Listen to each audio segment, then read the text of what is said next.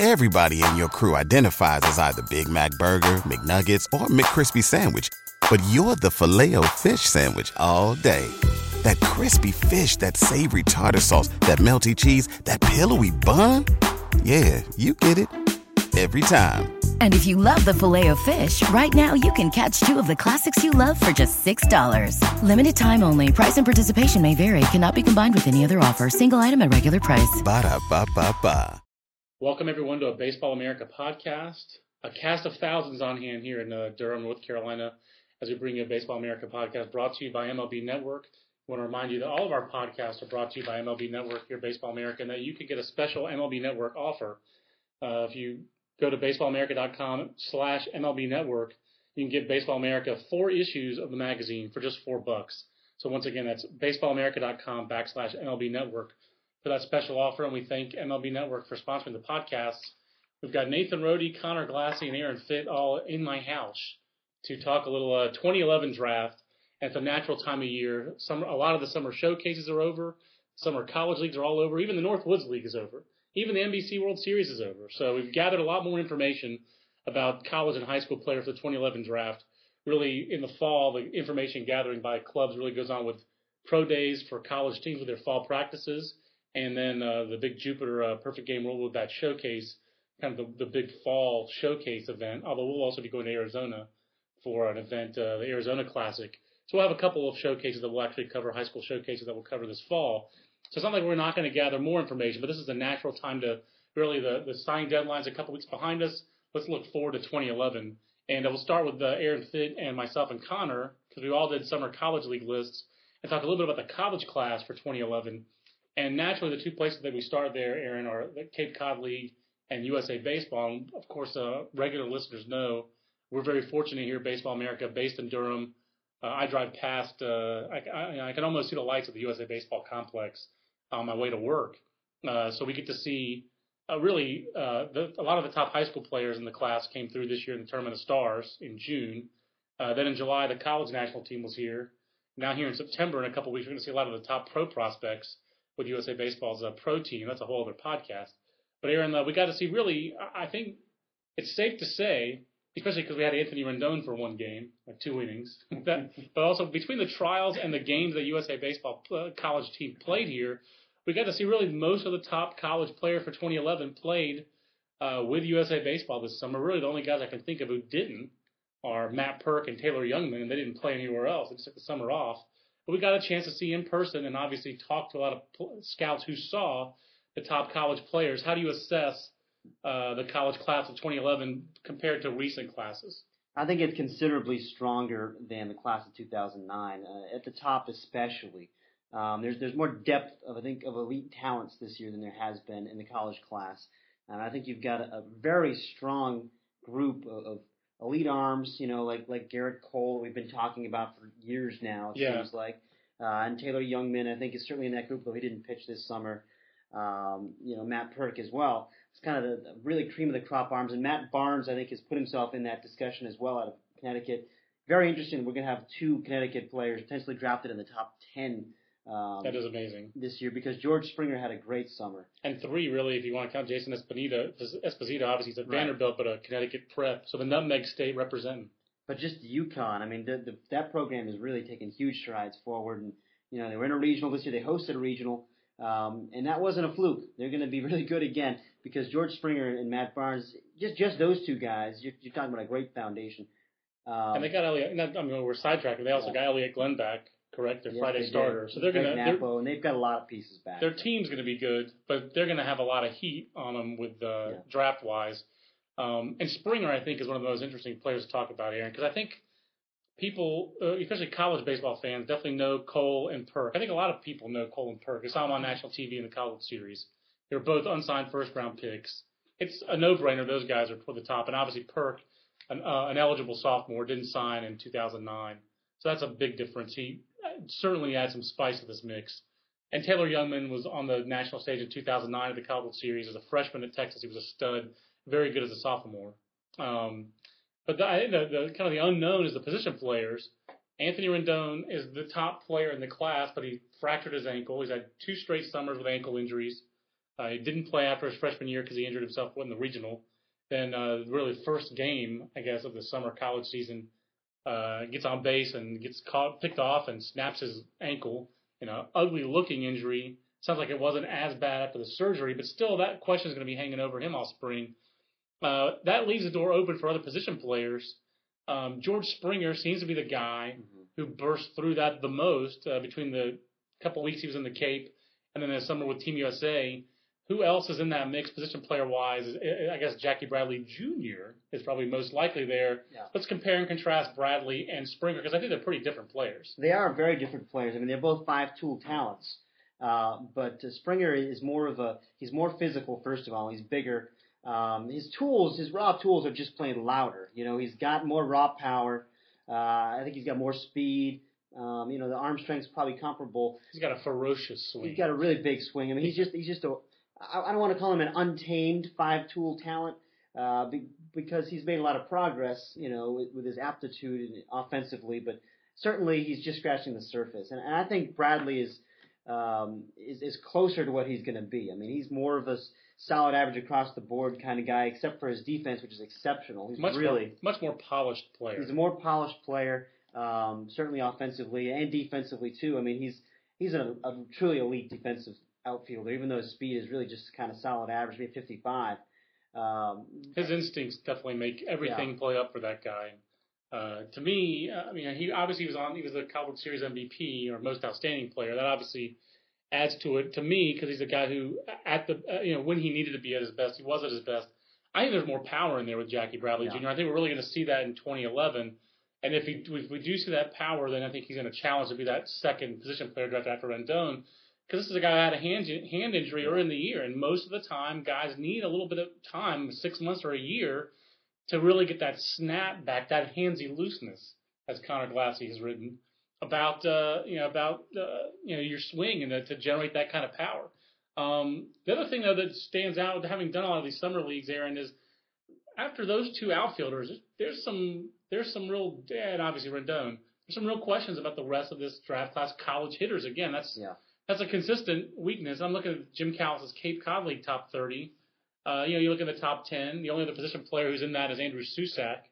Um, you know, Connor, you've you know talked. You do Pacific Northwest for us in the, the West in the draft. We've talked a little bit about Susac. I'm not sure that I'm a firm believer in Susac. I'm not sure I'm a firm believer in Jason Coates. These guys as first rounders for twenty eleven. Is, is Andrew Susac a first rounder for in your mind for twenty eleven? You know, I definitely think he could be because catching is always such, you know, there's always such a premium put on catching. But I think there definitely are question marks. I mean, he came in, he was my number one prospect last year in the West Coast League. Yeah. And then just really kind of struggled initially, you know, there at Oregon State.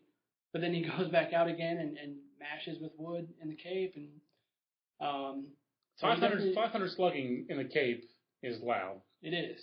So... You know, why he can't do that with Metal at Oregon State, I mean, we'll see. I would guess that he's going to have a much better year than he did last year. And, um, you know, he, he'll definitely be in that mix as, as a catcher and, and a guy that can hit. Seems, Aaron, that I probably should believe a little bit more in Andrew Susac. I think Susac and, and Peter O'Brien from Bethune-Cookman are two guys who, you know, who helped their stock this summer and kind of emerged as the top two catchers in the college class. Uh, Peter O'Brien's...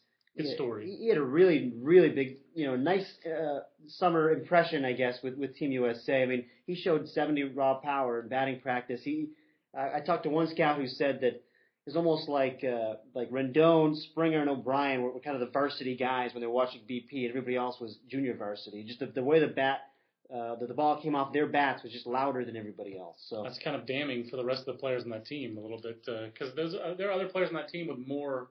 Uh, prospecty goodness, supposedly, than Peter O'Brien. But O'Brien also, I think the bigger question, you know, the guy, the one thing, you talk about MEAC competition, he plays at Bethune-Cookman, that's one thing, but he had a, they do play in a pro park.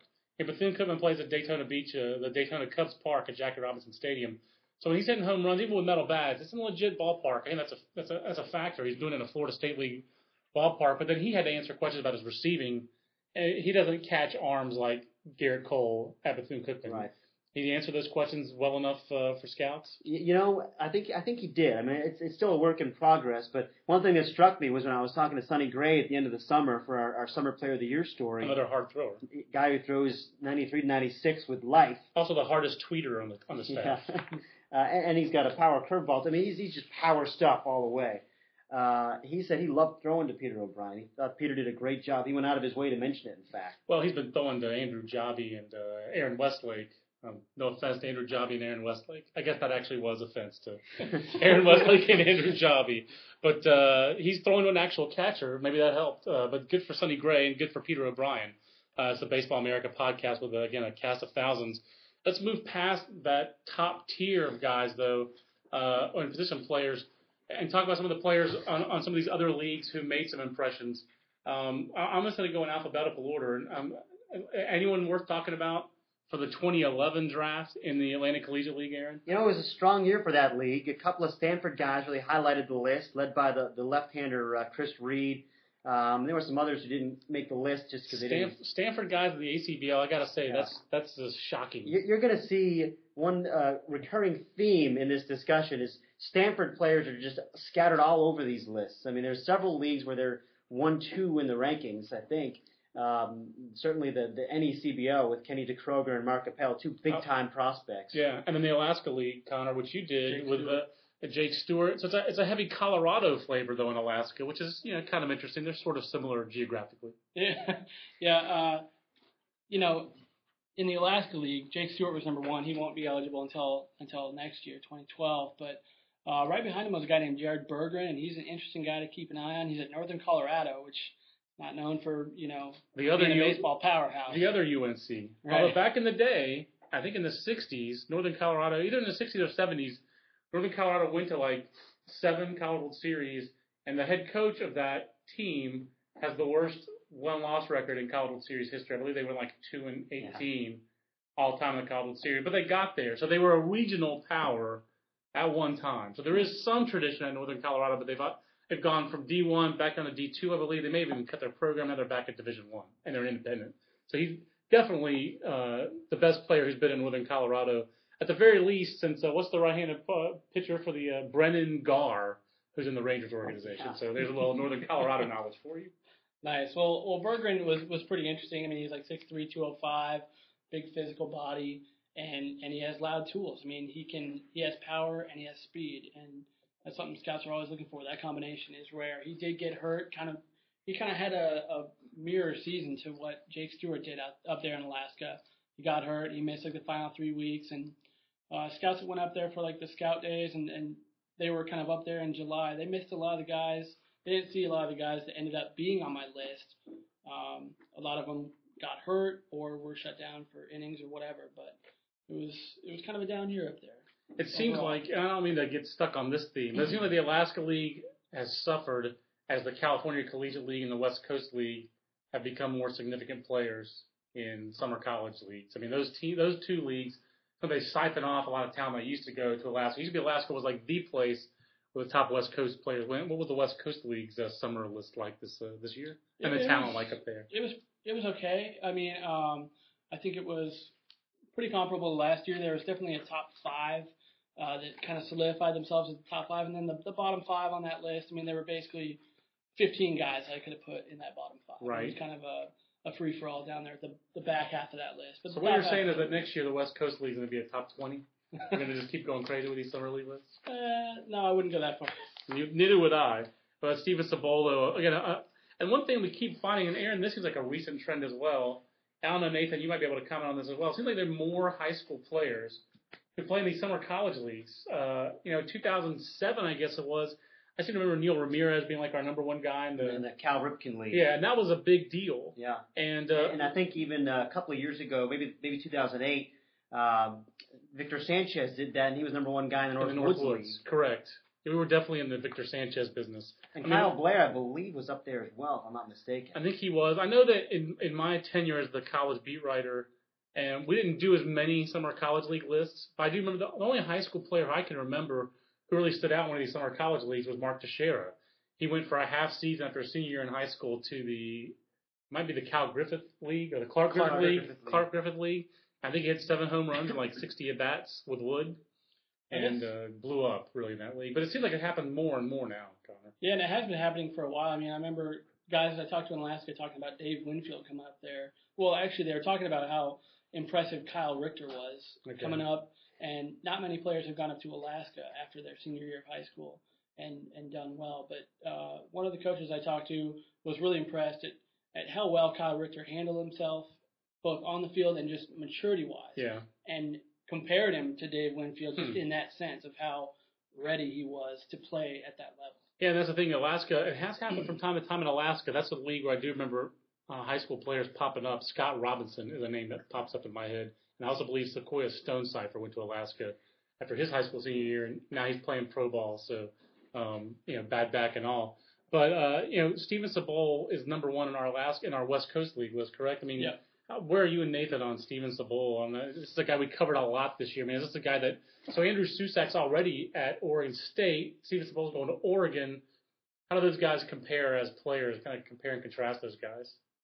Nathan, I'm putting you on the spot. Well, I think uh, Sabol, you know, his athleticism on his side. Not that Susac's not athletic, um, but Sabol is kind of a supreme athlete. Uh, he's just chiseled.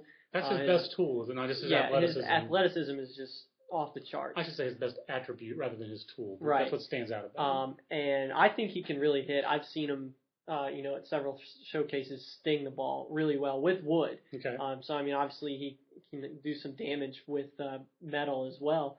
Uh, I think the big question is, is whether he's going to stay behind the plate or not. Uh, there seems to be a split camp on that, and uh, you know, a lot of people think, yeah, you know what, he can probably catch, and there's a lot of people that are vehemently like, no, he can't catch, he's an outfielder or right. first baseman. So, you know, that remains to be seen, and I think um, going to Oregon is going to be a real test for him to see if he can catch there. You know, it strikes me, John, that uh, Oregon, if we didn't already know they're going to be really good this year, yeah, they, I mean, they, they've got two incoming freshmen physical offensive players yeah. who are number ones on some of our summer league lists, which is a smooth transition to the California Collegiate League. It is. Very strong year for the Cal Collegiate League. Uh, really could have gone fifteen deep easily with quality prospects. Yeah, I could write up twenty. Uh, I was actually tempted, but uh, then I decided I'm not crazy. But th- that league is loaded, and Ryan Healy, to me, was kind of the breakthrough guy of this whole summer league list for me, just because I didn't know the name coming in. And it sounds like the one of the word, word I heard, and obviously a lot of these things get thrown around, the rumors, but they were, he definitely put out a seven-figure signing bonus that it would take to sign him away from Oregon.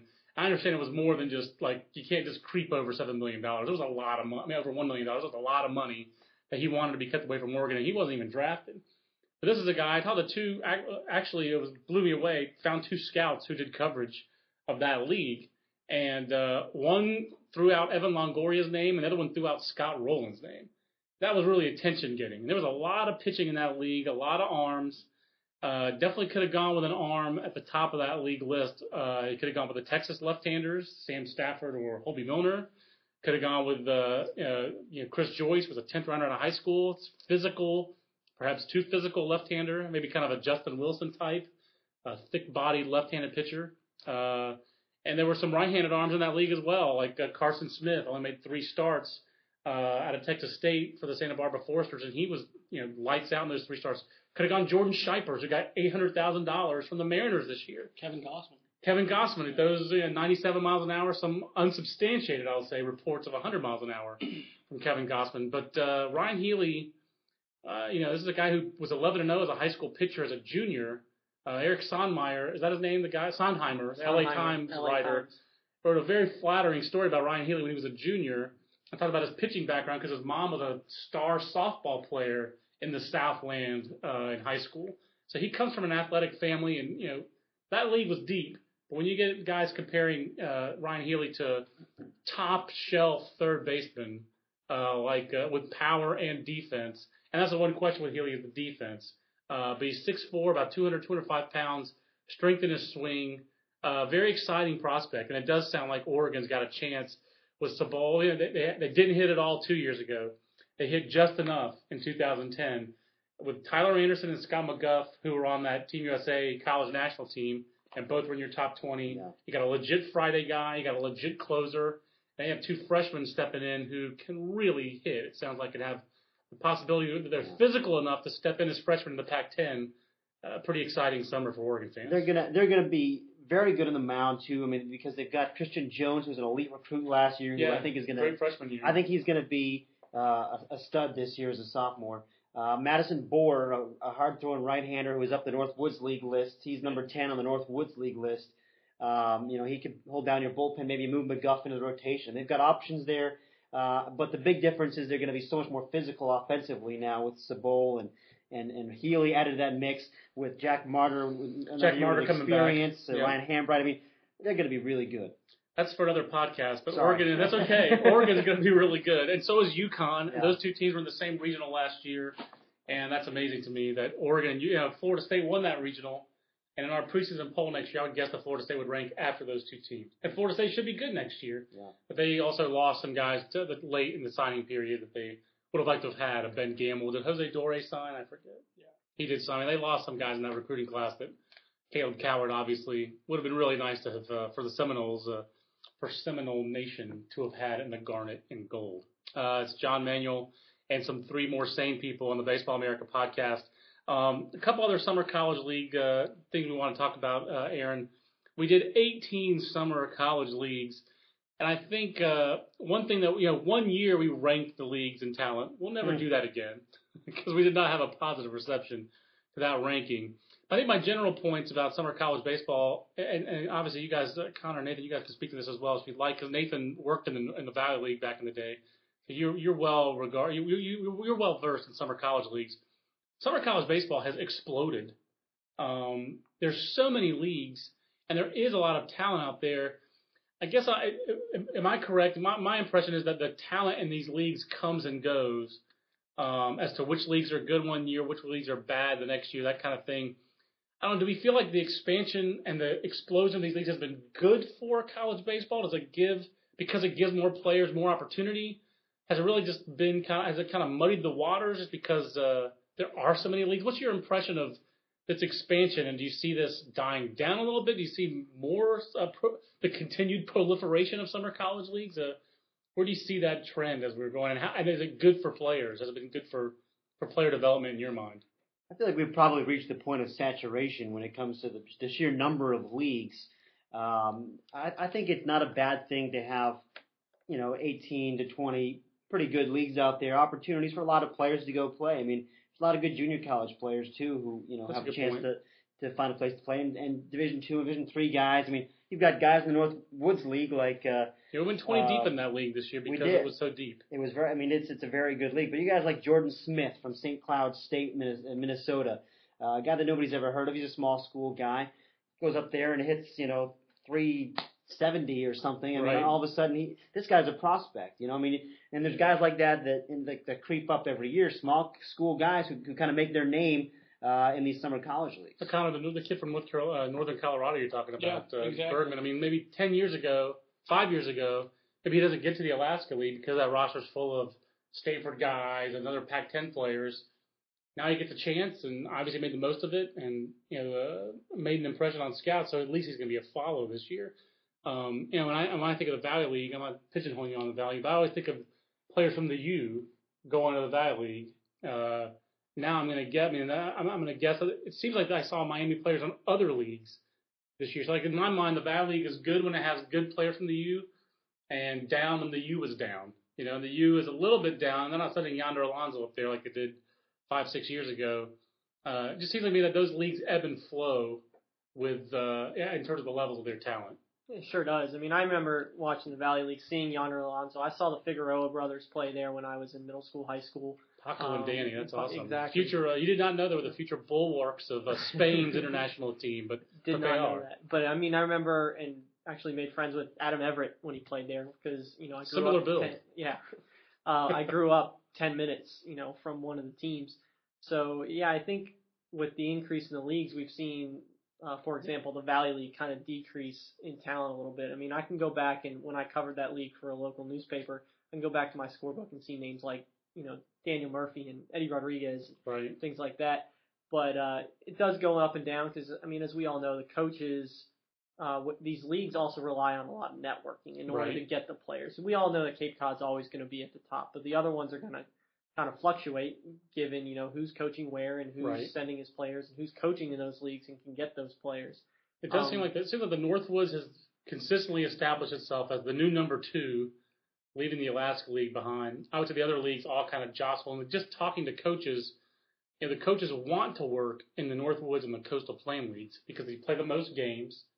Uh, you do have a lot of travel, but you play a lot of games. You have an opportunity to recruit players from like the Big twelve or the S E C or the A C C. So you have an opportunity to get big-name players. You don't have as many restrictions on JUCO players as there are in the Cape. And then I think the uh, final thing is it seems like those leagues pay more. Those are more for-profit leagues. They draw more fans. And my impression, just talking to coaches both in the California Collegiate League and the Jayhawk League the last couple of years, having done the Coastal Plain League in the past, those those leagues pay better. So that's a little thumbnail sketch from our experience. I mean, Aaron, is there another league that's kind of in that mixer for you? Is it really kind of like Cape, then Northwoods, and kind of everybody else? Yeah, I think so. I mean, this year, I think from a talent perspective, the Cal Collegiate League is also right there. Uh, you know, with pretty much with the Northwoods, and I was very impressed, very impressed with the talent in that Cal Collegiate League this year. But um, you know, and Coastal Plain, I, th- I think, is a really quality league, um, very well organized, well run league. Really, really is. Uh, and their talent is is always solid. I mean, I, I don't think it's quite at the Northwoods level. I don't, right. I don't want to get into ranking and right. these things into tiers. But, right. I'm but, just saying, but, but certainly, year to year it changes. Yeah. You know, but I think they're pretty. I think the Northwoods League deserves credit. They, they, they've got a pretty high yeah. level of play there. And, and one more thought, it was a really good year we should mention for the N E C B L, because yeah. largely because of those Stanford guys. I mean, you got Diekroeger and Appel. I mean, these guys are, are probably first-round picks uh, in twenty eleven, uh, twenty twelve rather. And I think the Northwoods, the N E C B L deserves credit for having been the league where we all really kind of figured out, hey, Steven Strasburg's really good. You know, That's I it, mean, uh, yeah. he was the number one prospect there a couple of years ago. And uh, if I were the N E C B L, I'd be touting that uh, even in twenty eleven, even with Strasburg on the shelf. Uh, let's talk a little bit. We talked a little bit about high school players. Most of the high school players that went to summer college leagues are going to college and will not be in the twenty eleven draft. We didn't have any high school juniors that I found who went to summer college leagues and tore it up. Instead, they play in showcases. They play for Tournament of Stars. They play P G National.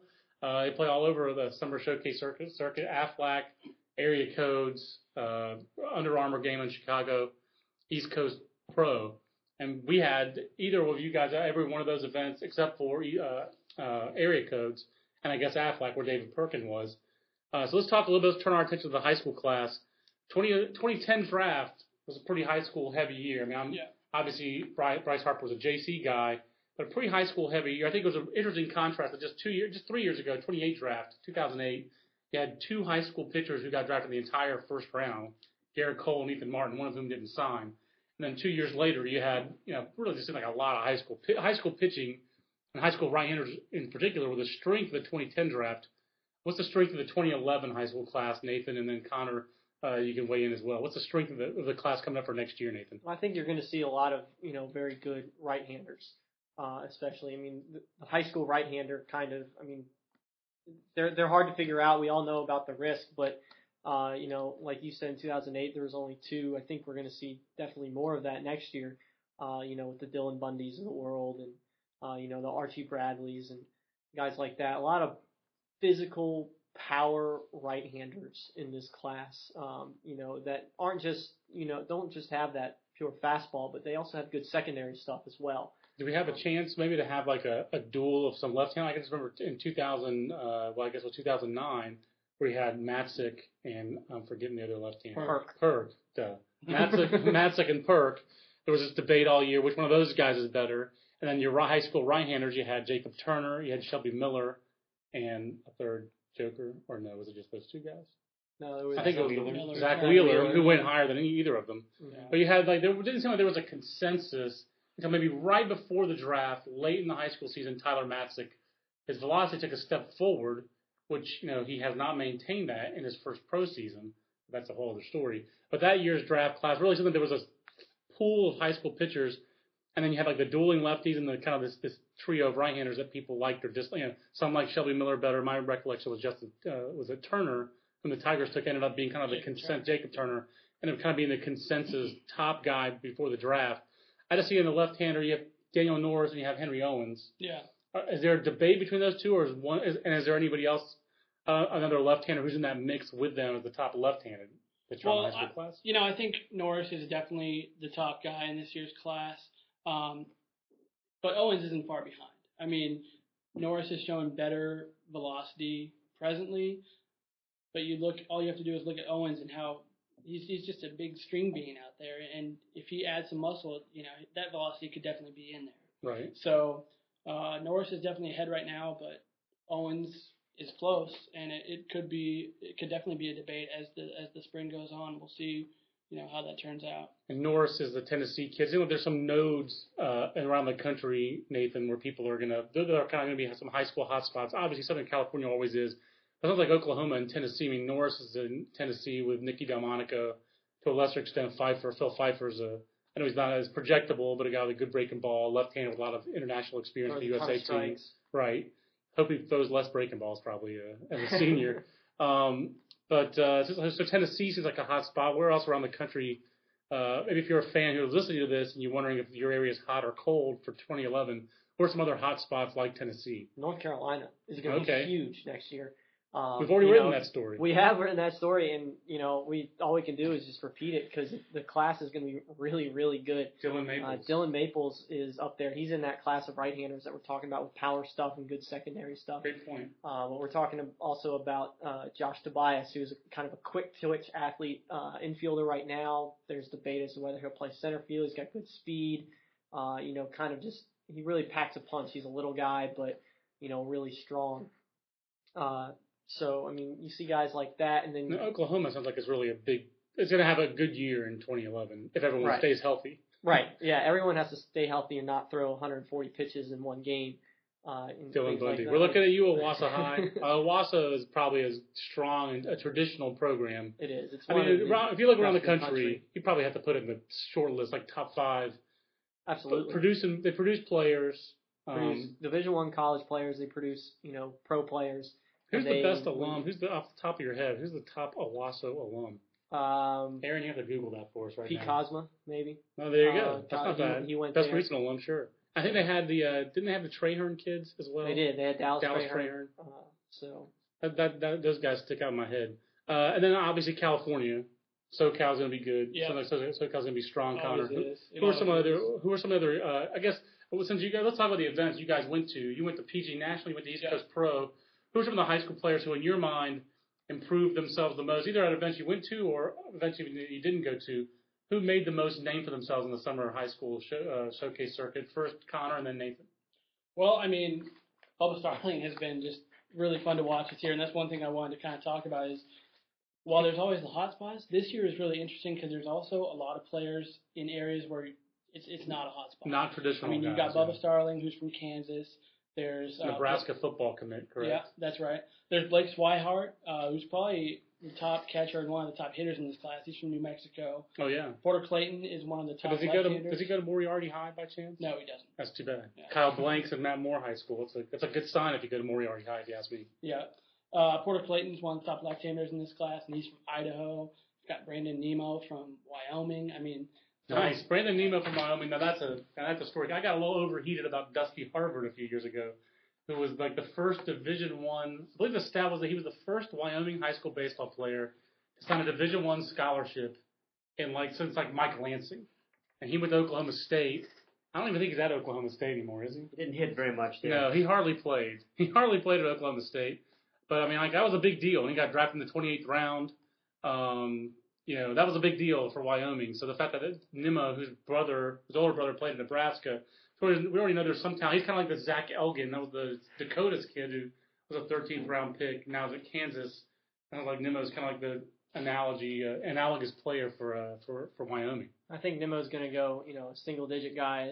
Depending on signability, obviously, that's always a factor. But sure. He definitely is single digit talent. Uh, he's definitely one of my favorite players from this summer. He just showed that he can really hit. Uh, you know, he went off the Tournament of Stars, got the invite to the Under Armour game, then went to the Under Armour game and just continued to, you know, really put on a show. Uh, doesn't have high school baseball, you know, just plays Legion. Right. So right. it's a it, what he's doing now without high school baseball, spring baseball. It's only it's just really interesting to see what he's going to be able to do uh, you know, once he gets into the consistent routine of uh, playing baseball year-round, unlike you can in Wyoming. But also my uh, my other favorite guy from this summer is uh, Cody Kukuk. Um, Cody what now? Cody Kukuk. K U K U K. Um, no way. I'm not kidding. K U K U K. Say he's from Alaska. Um, is he from Alaska? No, he is not. He's a, he's a Midwest guy. Um, That's an awesome name. But, uh, you know, he's he's a good physical left-hander. Uh, he's got a solid fastball, but he also throws a two-seamer that has really good movement. Uh, and he commands it well, and he's got a slider as well, which is an out pitch. Hmm. Also mixes a, a curveball and a changeup in there. I talked to him after a game at the Tournament of Stars, and he is one of those guys. He doesn't have huge stuff, but it's good enough, and he just knows what he's doing. He has a plan on every single hitter. Uh, he tries to get ahead with the fastball on strike one, and then he goes with the movement and placing the breaking balls. And for me, after Daniel Norris and Henry Owens, I like Cody Kukuk. Porter Clayton's definitely in that conversation, but uh, you know, maybe down the road you guys are going to call me biased. But uh, Cody Kukuk, I think, is going to be a, a guy that's going to really, you know, make a name for himself this spring. Well, he's already going to make a name for himself because his name is Cody Kukuk. The best palindrome last name I can think of in a long time, right there. I've not even thought about that, but that is tremendous. Like, the best uh, palindrome last name since Sandy Nien, who pitched for the Blue Jays, uh, and now he's now a pitching coach in that organization, Connor. Yeah, I thought I'll you had something you, on Cody Kukuk as well. Not Kukuk, but I'll give you two other guys that really – I mean, a lot of these guys kind of came in as, as known quantities. I mean, that's just the way high school baseball is these days. There's more emphasis put on, you know, players at younger and younger ages, whether it's through recruiting or, you know, these agents going out there and trying to sign these guys as soon as possible. And it's getting a little ridiculous. But Ooh. two guys really made names for themselves at, at events this summer. One I saw at East Coast Pro and wrote an article about him, and that's Derek Fisher. Yep. And he um, great three-point stroke. Sorry, wrong Derek Fisher. He, uh, you know, we talked about the power-speed combination. He has that. He has a, a, a nice left-hand swing. With the ball jumps off his bat, and then he ran one of the fastest sixties at East Coast Pro too. I think it was like a six five six. Um, so he he really kind of. I mean, it seemed like he came out of nowhere there, but obviously the scouts knew about him because those teams are picked by scouts, and obviously Virginia knew about him because he's sure. already going there. Uh, and then another guy who I, I didn't see this summer, but he was at Area Codes and, and really seemed to stand out there is Charles Tilson. He sounds like he has a chance. I'm not going to put too much on Charles Tilson, but he sounds like he has a chance to be the Mike Trout of the twenty eleven draft as a northern guy that people know. I mean, like Mike Trout was committed to East Carolina, and he was a known entity entering the year. I mean, Nathan was tracking him basically all spring in New Jersey. I mean, I got like daily batting practice updates from Mike Trout, it seemed like, from Nathan. But, I mean, that was good. That was great in retrospect because he his – family wanted people to know, and he was very difficult to scout. It's almost kind of like a Jason Hayward oh seven kind of story where people wouldn't pitch to Hayward, as the story goes, and that's how he fell to the fourteenth pick, you know. Kind of the opposite, though, because Hayward was trying to be kind of hidden. It's like the, the Braves were trying to hide Hayward, where people just couldn't see Trout, even though his family did everything they could to, okay, we're going to have him take B P, right. Even though it's raining outside. But what, he had played three games by the time we did our draft preview issue in it was early May? It was absurd won. Like that. It was like three or four games. Like his stats were like non-existent because he had three or four games and he'd been walked basically all the time. So, I mean, uh, he was trying to switch hit as well, if I recall. I mean, it was uh, he was a tough guy to scout. Yeah. Uh, Charles Tilson seemed like he's already committed, but he's committed to Illinois. Supposedly there's stories out there that, you know, Jim Cowles has heard. And he the other great part about this for us is going to be fascinating to watch is that Charles Tilson goes to high school in Jim Cowles' district. In Winnetka area, New Trier High School, where Jim's son goes to school. So um, Jim's going to go to games. That just makes me chuckle. So can't wait to see Jim out there braving the cold, wearing a parka. We're going to have to have a photographer go. Jim in the parka, braving the cold with their scouts to watch Charles Tilson, because Charles Tilson hit the only home run of the Area Code games in yeah, a game. That's right. I mean, that stands out. You know, guys who have done that in the past that I remember are Carlos Quentin, did it in nineteen ninety-eight as a fourteen-year-old and was like, boom, on the national radar as a fourteen- or fifteen-year-old, uh, like as a high school freshman. Justin Upton did the same thing. Gelman Young did the same thing. I mean, they were the youngest players. They were the only guys in the home runs. But I got to mention Josh Salles. He hit Josh, Josh Salles as a junior and then hit an awesome home run that I've watched on YouTube probably fifty times and going into the senior year. But there you go. I mean, like you could make you when you do that at Long Beach State's Blair Field and you do it at the Area Code games, that does not go away. That does not guide a scout's minds. And generally, the guys who do that are legit. So Charles Tilson uh, is on the prospect radar, and I can't. I just can't wait for those pictures. It's gonna be. It's gonna be considered awesome. I believe Steven Bruno is one of those guys too, who had a really good area codes, and uh, uh, a guy that scouting directors just loved coming out of high school up in, I believe, New Jersey. Yep. Uh, he went to Virginia. Now he might be their starting shortstop this year. He's got to keep an eye on. Okay, no, that's a good. Uh, that's a name to tuck away as well. Uh, then we had Dwight Smith Junior We have some big league progeny. Yeah. Uh, who are some other big league progeny? Some other like this. This past season seemed like we had a, a big. It was a big year for that. Um, in terms of like you know sons of big leaguers, Cam Bedrosian, Delano DeShields Junior I know there are other guys. Um, it's not going to be quite as much. Doesn't as seem like it's as much this year because this year was just crazy off the charts. I mean, like the biggest, the, the most famous name to me on here is uh, again, like just because of the college thing for me is Nicky Delmonico, the latest Delmonico, son of Rod, younger brother of Tony, who's catching in the, the Dodgers organization. Uh, is there, are there any other names like that? Any other uh, sons and of uh, Dante Bichette Junior? I guess is yes. kind of the biggest name as far as that stuff goes. That's the biggest one. Not yeah. the best player, but the biggest name. Alex Santana, uh, his dad played for the Braves. Okay. Uh, Dylan Maples, his dad. The son of Rafael uh, Santana, yeah, the shortstop for the Mets. Okay. Dylan Maples' dad didn't make the big leagues, but he was a second, third rounder, second round pick. second rounder of the Orioles. Okay. Um, okay. So I mean, there's definitely, as always, there's guys with great baseball. And background. Actually, there was somebody in the Hawaii Collegiate League. Jock Peterson, the number one prospect. Jock Peterson, there you go. Who signed? But he signed. Yeah. Uh, his son. And there was, but there was somebody else I I looked up in one of our lists whose dad was a nineteen seventy-six first round pick of the Indians. So uh, oh, and then Sean Dunston Sean Junior Dunston, yep. Uh, that, that's uh, and, uh, I don't I don't know who that is. That is Tyson Ross's younger brother. Oh, Joe Ross. Okay, yeah. I like that. Tyson Ross, uh, uh, younger younger brothers is good. That that works for me. Um, Aaron, before we go, just any general impressions that you have of uh, you know other other players. And there, there's some, we didn't touch on this. I meant to. I'm looking at Taylor Youngman's name. Are there other players like Taylor Youngman, college guys who didn't play this summer, yeah. who kind of maybe are like kind of flying under the radar? I mean, like in my mind, uh, Trevor Bauer is one of those kind of guys. Trevor didn't, Bauer, didn't pitch a lot. Danny Holtzman from Virginia. Uh, maybe it's not as the stuff isn't quite as loud as Perk, but uh, I think he's the next left-hander in the college class. I mean, it's just he's just so polished, uh, and the stuff is good. I mean, it's it's a pretty firm fastball, low nineties. I mean, it's a good breaking ball and a good changeup and a great feel for pitching. Uh, and he's a winner. He's, his track record speaks for itself. Um, Danny Holson, uh, John Stilson at uh, at Texas A and M is oh, yeah. another guy who did not throw this summer. Um, I I could see him really going high. I think he could be a top ten pick. I mean, he's he's mid nineties. His stuff is is filthy. The the change up, the split finger. I mean, it's it's it's. I like how you turned ridiculous. over the change up too. That wasn't a straight change. You turned it over a little bit. You got some late movement there. The, the guy I was thinking of back off track for a split second was Brennan Glass, the fifth year senior at Kent State, whose father Tim was the first round pick of the Indians in nineteen seventy-six. Not quite what I was going for, but that that league list, I will just go off track a little bit here. That league list was fascinating because you have the Adam Brett Walker guy whose dad played in the N F L. But then the next most interesting player on that list was Brent Suter, the left-hander at Harvard, who uh, was the man of Moeller High School, Moeller, famed Moeller High School in Cincinnati. So he was like the, he was like their top, basically senior uh, student, as a student and athlete and all these stuff, uh, all Ivy League in the spring. And then the guy who was the best position player in the league other than Adam Brett Walker is at Lake Erie College, which is new to Division Two. This Ryan Rua guy, yeah, Nathan's like... Wow. um, but Ryan Rua was it always the, the last name is the first name of uh, is that Rua Christine, uh, uh, one of the staffers here at Baseball America's daughter. So that those names stuck out to me um, for all the wrong reasons. but uh, but uh, the, the other guys that we wanted, to, I also want to talk about, Aaron, for summer college. We talked about Holtzman, who we love, Youngman, who didn't play this summer. Guys who did play this summer, Preston Tucker had a brutal summer. B A. Volmuth in the Cape. Yeah.